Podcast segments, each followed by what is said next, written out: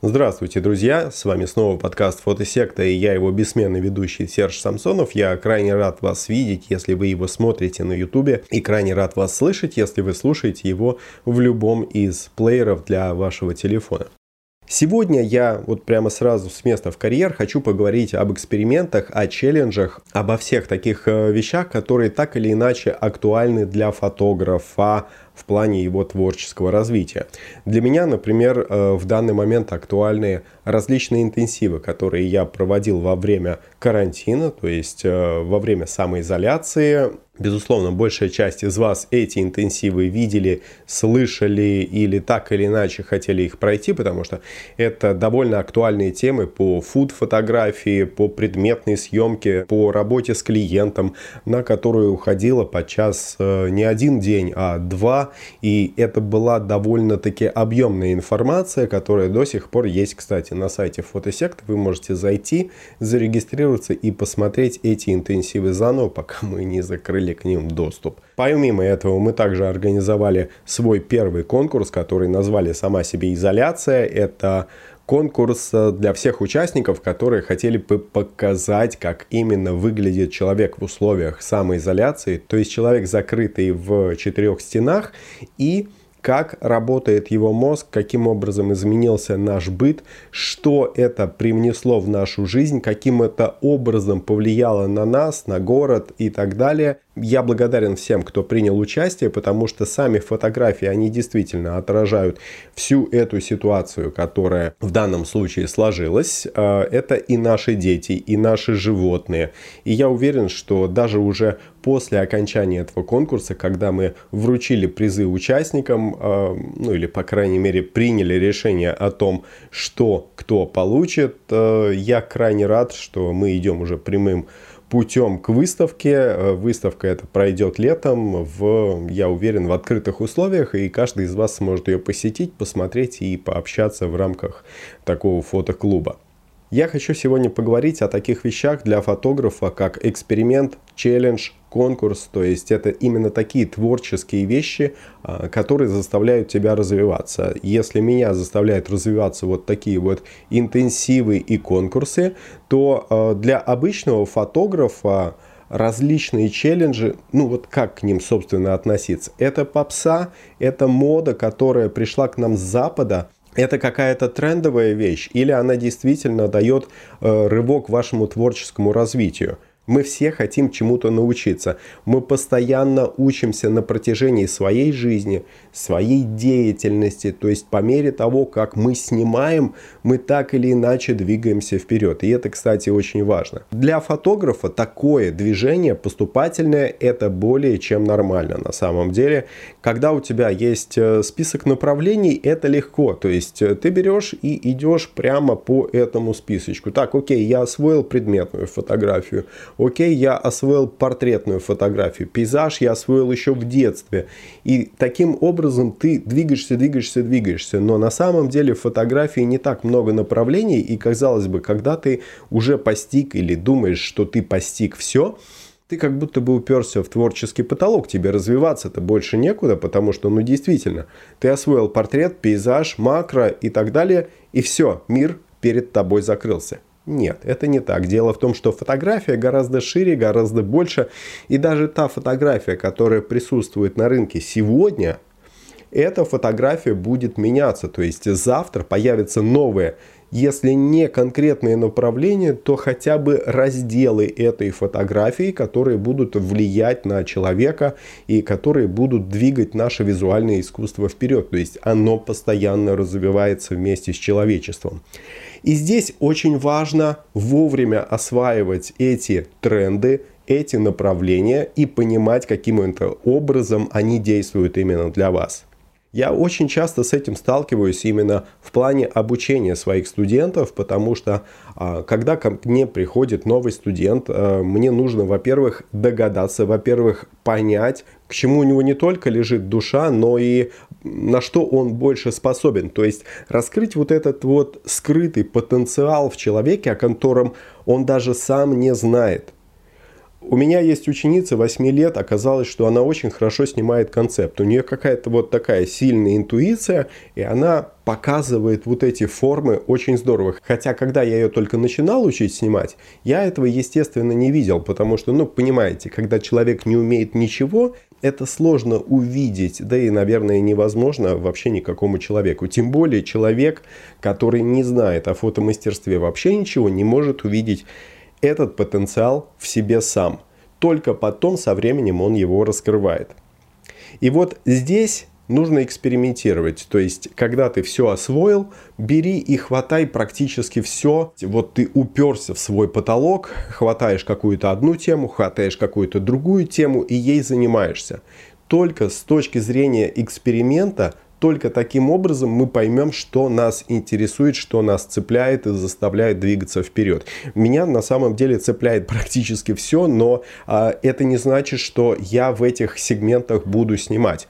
На самом деле это просто те варианты, которые мне нравятся, которыми мне хочется позаниматься а, для того, чтобы переварить это, пронести через себя, чтобы они оказали на мое творческое уже развитие влияние. Этот эксперимент – это возможность для тебя понять, куда ты можешь двигаться. То есть э, ты берешь и наугад куда-то идешь. Здесь что нам помогает? В принципе, экспериментирование, это, знаете, как когда мы говорим об экспериментах, мы представляем какого-то сумасшедшего ученого в лаборатории, который проводит какие-то опыты. И эти опыты могут привести в какой-то момент к взрыву или еще к чему-то. Нет, это не так.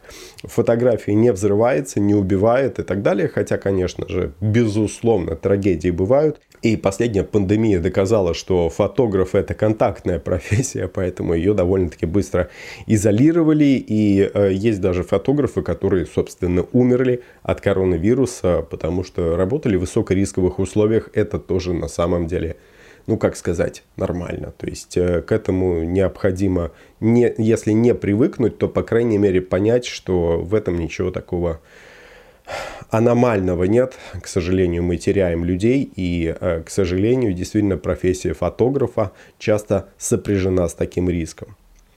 И вот здесь я хочу сказать, что эксперимент это нет, это не лаборатория, даже несмотря на все вот эти риски, а это какое-то поле для самостоятельного развития.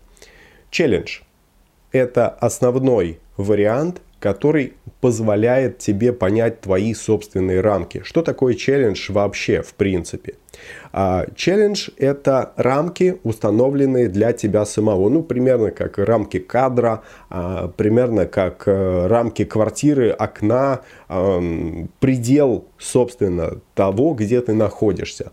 И Карантин, кстати, это прямо, на мой взгляд, лучшее олицетворение того, что человека, если закрыть в определенных рамках, то он может пойти двумя путями. О втором варианте я поговорю в следующий раз, а сегодня поговорю о первом, то есть это именно тот вариант, который дает толчок вашему творческому развитию. Кстати, здесь вы можете на этом этапе уже понять, насколько вы творческий человек. Вы устанавливаете себе определенные условия. То есть вы снимаете не все подряд или, допустим, обрабатываете или выкладываете не все подряд. Естественно, такими челленджами заниматься не стоит, когда вы ездите куда-то на отдых. А челлендж это именно тогда, когда вы сидите, например, действительно дома или в каких-то определенных условиях. Кстати, вы знаете о том, что когда учат плавать пловцов баттерфляем, им на ноги надевают резинку для того, чтобы они намеренно не гребли поочередно ногами, но гребли одновременно этими двумя ногами, потому что правило баттерфляя ты должен извиваться, вот как уж для того, чтобы а, делать сильные грибки ногами, которые тебе позволяют выныривать из воды. Я, кстати, умею плавать баттерфляем, но меня учил просто мой сосед, который этим плаванием занимался, и он мне обо всех этих технологиях рассказывал. Таким же образом выглядит, собственно, и творческое развитие, когда вы сами себя ограничиваете. То есть а, вы устанавливаете челлендж с определенными условиями, как я уже сказал. Есть несколько видов челленджей, например, челлендж по времени. Но это не столько челлендж по времени, а вот вы, допустим, берете себе там 31 день или 30 дней в зависимости от того, сколько там дней в месяце, или 365 челлендж, но это я не рекомендую делать прямо сразу. Челлендж это все-таки такая вещь, которой нужно привыкнуть, нужно ее понять, прочувствовать, не надо здесь торопиться. Вы устанавливаете одно единственное условие для фотографий. Вот э, в плане ориентиров я бы здесь ориентировался на Стаса Новикова. Это фотограф, на которого я подписался. Даже, наверное, не столько фотограф, он больше дизайнер, потому что парень очень хорошо владеет фотошопом. Как-то давным-давно, еще до коронавирусные времена, он установил себе интересный челлендж. Снимать себя каждый день так, чтобы не было похоже на день предыдущий. То есть, естественно, когда ты берешь, просто не бреешься и фотографируешься перед зеркалом каждый день, а потом это все сводишь в один единственный таймлапс, вполне возможно, это и будет интересно. Но э, это интересно только в плане отрастания бороды, например, за какие-то там 9 лет. Интересно? Ну, наверное. Но в плане творческого развития такое вот отрастание бороды, оно на самом деле ничего не дает. А вот если ты заставляешь себя именно снимать там себя или какой-то определенный объект таким образом, как ты раньше не делал, то это уже какой-то определенный рывок для творчества, потому что, во-первых, ты учишься не повторяться, во-вторых, ты учишься как-то продумывать заранее фотографию, чтобы ее, естественно, не повторять. То есть я снимал уже вот это, я снимал это, я снимал это, я снимал это, и в какой-то момент тебе приходит мысль, а как ты не снимал? А в какие условия тебя можно самого себя задвинуть для того, чтобы поставить таким вот образом? Вот Стас Новиков, он давным-давно развивается, он стал популярен некоторое время назад. И надо сказать, что в карантин он сделал одну фотографию, которая очень точно отражает э, суть этого карантина, когда а, вот, собственно, в обычной многоэтажке он выпилил в фотошопе а, одну из квартир и а, потом вставил туда себя, естественно, сам он фотографировался в похожих условиях, видимо, в какой-то там, я не знаю, коробке, не коробке, но как-то ограничил именно границы своего э, нахождения, потом подкрасил это светом, и фотография получилась совершенно замечательная. В Ютубе это, естественно, выглядит гораздо лучше, потому что э, для слушателей аудиоподкаста это сложно на самом деле передать. Но на самом деле я думаю, что э, вы можете сами нагуглить э, Стас Новиков и найти это все в ВК или в интернете. Каков результат в данном случае? О нем написали, например, не только у нас, но даже на Западе. То есть именно за западные э, различные издания опубликовали вот эту фотографию, потому что она сама по себе очень творческая, очень интересная. Ее действительно интересно рассматривать, э, и она очень здорово иллюстрирует этот самый карантин или самоизоляцию, как вы, в общем-то, к ней не подойдите. Можно также устанавливать себе точно такой же челлендж на какое-то время, например, для съемки черно-белого фото.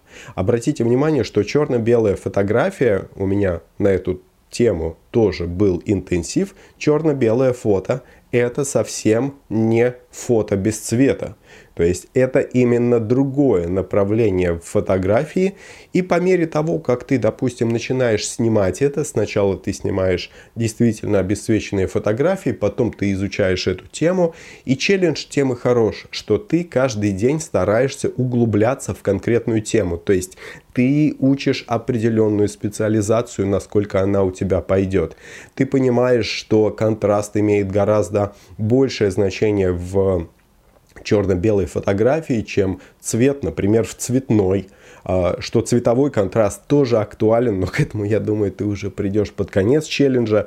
А, но самое это главное правило заключается в том, чтобы каждый день или там регулярно выкладывать только черно-белые фотографии. Ты подходишь к фотографии по-другому. Вполне возможно, ты снимаешь за день больше кадров, а, а потом выкладываешь только одну или две, которые действительно лучше подходят для черно-белого вида. И в результате ты учишься работать не только с монохромным изображением, но и с цветом, а, потому что работа с цветом, она не менее актуальна именно в черно-белом изображении, а, чем работа собственно, с яркостью, работа с контрастом, работа со структурой, работа с микроконтрастом, ты приходишь к определенному заключению, какие вещи здесь важны. И самое главное, ты осваиваешь вот это черно-белое изображение на несколько ином уровне. Я тоже так делал э, в своем инстаграме, и инстаграм, кстати, в этом плане тебя тоже стимулирует, потому что ты смотришь на свою ленту, а лента должна выглядеть органично, и когда у тебя идет единый поток одного стиля фотографии, это выглядит несколько иначе. Это выглядит уже не просто как хаотичный какой-то набор картинок, но это выглядит действительно как определенный результат, как выставка, например, если хотите.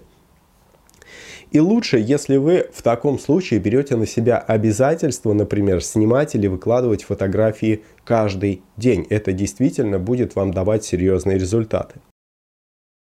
Еще один из вариантов челленджей, который можно взять, это, например, чередующиеся планы. Причем не просто чередующиеся планы, а чередующиеся в определенном порядке. Я назвал, например, этот челлендж общий, средний, крупный или крупный, средний, общий, совершенно неважно. Дело в том, что в Инстаграме три колонки фотографий, а, которые у вас позволяют распределить фотографии таким образом. И когда ты выбираешь только три плана, идущих в определенном порядке, общий, средний, крупный, ты можешь, во-первых, хэштегом со сопроводить их, а во-вторых, у тебя это позволяет определенное структурное преобразование твоих фотографий. То есть первый кадр ты выкладываешь общего плана, второй кадр ты выкладываешь среднего плана и третий кадр крупного плана.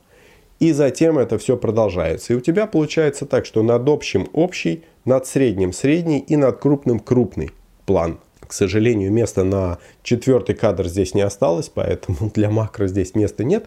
Но это тоже очень интересный челлендж, и лично для меня он был гораздо тяжелее, чем черно-белое изображение. Вполне возможно, потому что черно-белое изображение я давным-давно освоил, а вот работу с планами, даже несмотря на то, что я знаю, что нужно снимать историю, и я знаю и всегда снимаю и общие, и средние, и крупные, у меня постоянно не хватало каких-то определенных планов для того, чтобы выкладывать эти фотографии. В итоге я этот челлендж довольно-таки быстро свернул, но тем не менее для меня это был определенный результат. Самое главное то, что эти челленджи можно впоследствии повторять. Можно также выбрать определенный челлендж, который связан, например, с объектом на фото, но это речь не, допустим, не собственно о себе, то есть не автопортреты снимать, как Стас Новиков, а какой-то определенный объект вставлять абсолютно во все фотографии. Это очень хороший вариант, например, для travel-блогов. Э, вы наверняка знаете про такой travel-блог, который называется Follow Me Too, на котором некоторое время назад все фотографии были организованы каким образом? Впереди шла девушка, она вела за руку, наверное, молодого человека, а молодой человек ее держал за руку и снимал фотографии. То есть э, именно в таком виде он и выкладывал все фотографии в свой инстаграм-аккаунт. Девушка везде была спиной, и она вела молодого человека за руку. Самое интересное то, что да, на ней менялось платье, вокруг менялся пейзаж, и картинка сама по себе так или иначе от фотографии к фотографии переходила из одной в другую. И э, это было на самом деле весьма интересно. Да, со временем этот блог уже разошелся, он крайне популярен, один из самых популярных э, инстаграм-блогов, э, его подписчиков, прямо несколько сотен миллионов, э, там огромное количество народу, и сегодня автор этого блога уже не выкладывает фотографии со своей девушкой, ну вернее как, он только иногда выкладывает классические фотографии в стиле Follow Me Too, потому что э, эту тему уже использовали с тех пор неоднократно. Ее использовали и в рекламе, и э, ее много раз копировали люди другие. И, и в принципе, вот согласитесь, это же отличный вариант для travel-блога. То есть, когда ты куда-то едешь, ты просто интегрируешь в изображение какой-то определенный объединяющий объект. За этим последовали и другие темы. Например, у меня есть френд э, Олег Шаламанов, он в свое время сделал интересный блог, э, куда начал вставлять свою плюшевую свинью. И эту свинью он тоже таскал по разным частям света и снимал ее в совершенно разных условиях. Но самое-то главное, что объединяющей идеей всех фотографий и была вот эта самая свинья. Здесь даже нет значения, что именно ты вставляешь в кадр. Дело в том, что это тебя дисциплинирует, это заставляет тебя творчески развиваться. То есть вне зависимости от того, что ты снимаешь, у тебя в кадре должна быть свинья или девушка, или что бы там ни было. И вот, кстати, обратите внимание, что здесь челлендж очень похож на обучение в школе. То есть, когда ты сегодня, ну, допустим, ты взрослый человек, тебе, например, 40 лет, мне 44, да, сейчас, и ты хочешь э, пойти учиться в школу. Можно пойти учиться фотографии, надумать там, допустим, я хочу учиться фотографии, пойти читать книжки, пойти читать интернет. В этом тоже, кстати, нет проблемы, ты действительно идешь и учишься читать но это не дает тебе той дисциплинированности. А когда ты принимаешь на себя определенные внешние обязательства, как американцы, например, рекомендуют говорить там, я с этого года начинаю учиться фотографии. Знаете, там а, вот эти вот а, новогодние обещания самому себе, когда ты их даешь, и ты действительно их типа соблюдаешь, или, по крайней мере, стараешься соблюдать для того, чтобы был в этом какой-то определенный результат. На выходе у тебя получается действительно что-то значимое, потому что ты несешь ответственность перед кем-то. А в случае с фотошколой, например, ты заплатил деньги за фотошколы, и это тебе не дает ее бросить. И ты взрослый человек, как бы готов принять на себя правила игры. Ты обещаешь, что да, это мой челлендж, и этим я занимаюсь. И тебе дают задания, ты эти задания выполняешь, для тебя это, естественно, какая-то определенная игра. Но никто не сказал, что эта игра плохая, эта игра правильная. Она тебя выводит на правильные мысли, и она тебе позволяет именно работать так, как ты хочешь. Это важный момент, э, который тоже, в общем-то, следует учитывать. И да, когда ты даешь себе какие-то новогодние обещания, ты тоже, естественно, будешь двигаться. В случае с фотошколой ты просто будешь двигаться быстрее, потому что тебе будут давать точно такие же таргетированные задания, то есть какие-то определенные челлендж, если воспринимать челленджем любой урок, который ты на себя берешь. То есть э, ты действуешь более системно, ты двигаешься в какую-то определенную сторону. Можно, кстати, считать, что челлендж – это просто сидение дома, то есть каким образом пережить этот самый коронавирус, э, когда у тебя мало доходов, но это на самом деле не челлендж, потому что в большинстве случаев русский человек начинает бухать. А это, ну, это обыденность.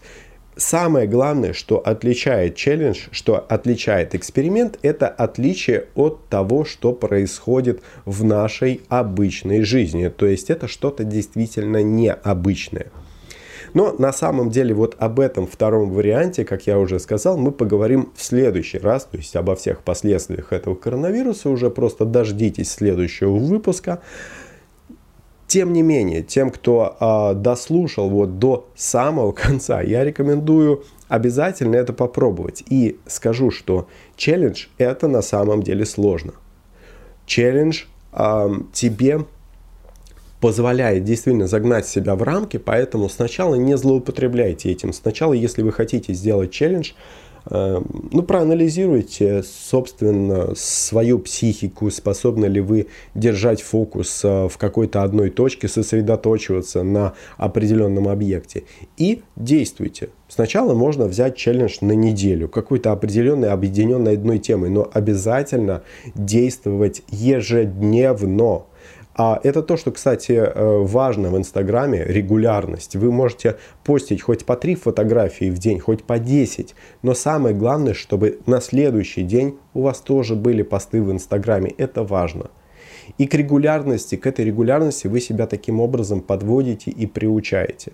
Второе, потом уже следующий челлендж вы можете взять на месяц э, или на год, или как хотите, в принципе. Потому что потом вы разгонитесь, э, вы войдете во вкус. Но самое главное, начинать плавно, начинать медленно. И вы увидите свое собственное творческое развитие. Обратите внимание, что все челленджи прекрасно сочетаются с Инстаграмом или с любой социальной сетью, но в Инстаграме вы всегда видите вот эту вот обратную реакцию гораздо более живой. То есть э, ваши френды, ваши друзья вам помогают, подсказывают, э, реагируют лайками, дизлайк, дизлайков там нету, извините, но, по крайней мере, в комментариях вам чего-то пишут. И если вы возьмете себе обязательство прямо в Инстаграме, в самом начале напишите, я взял такой-то челлендж, и так далее. Для примеров можете посмотреть абсолютно любой челлендж, как он начинается. Можете зайти ко мне в Instagram MR Uncle Sam, а, посмотреть, каким образом я начинал там челленджи, потому что для меня это не столько челлендж, сколько какая-то определенная тема. Дай-ка я возьму вот это и э, вот с этим поработаю, посмотрю, что из этого получится это в конце концов а, правильное продвижение вашего аккаунта в Инстаграме, а, правильная его настройка. Дело в том, что в Инстаграме ваша аудитория всегда ждет постоянного фидбэка от вас, то есть того, что вы будете выкладывать фотографии регулярно, там, допустим, каждый день, каждую, каждую неделю, это слишком нерегулярно, потому что человек-то заходит в Инстаграм довольно часто, особенно сейчас, когда сидит дома, и это, кстати, не важно, потому что онлайн-сервисы продолжат развиваться, они продолжат двигаться вперед, и вы должны это тоже учитывать. Если у фотографа у вас до сих пор нет Инстаграма, в конце концов заведите себе Инстаграм и запустите свой первый челлендж, посмотрите, что из этого получится. И вот когда у вас есть одна определенная тема, которую вы поддерживаете на протяжении какого-то времени, ваша аудитория, естественно, это оценит. Ну, а раз вы дослушали этот подкаст до конца, я крайне рад. Мне очень приятно. Это значит, что вы хотите развиваться, хотите двигаться вперед. Поэтому подпишитесь на фотосекту вне зависимости от того, где вы ее слушаете или смотрите. А, и, естественно, будете получать горы полезной информации регулярно или нерегулярно. Напомню, что это был Серж Самсонов и подкаст «Фотосекта». До новых встреч!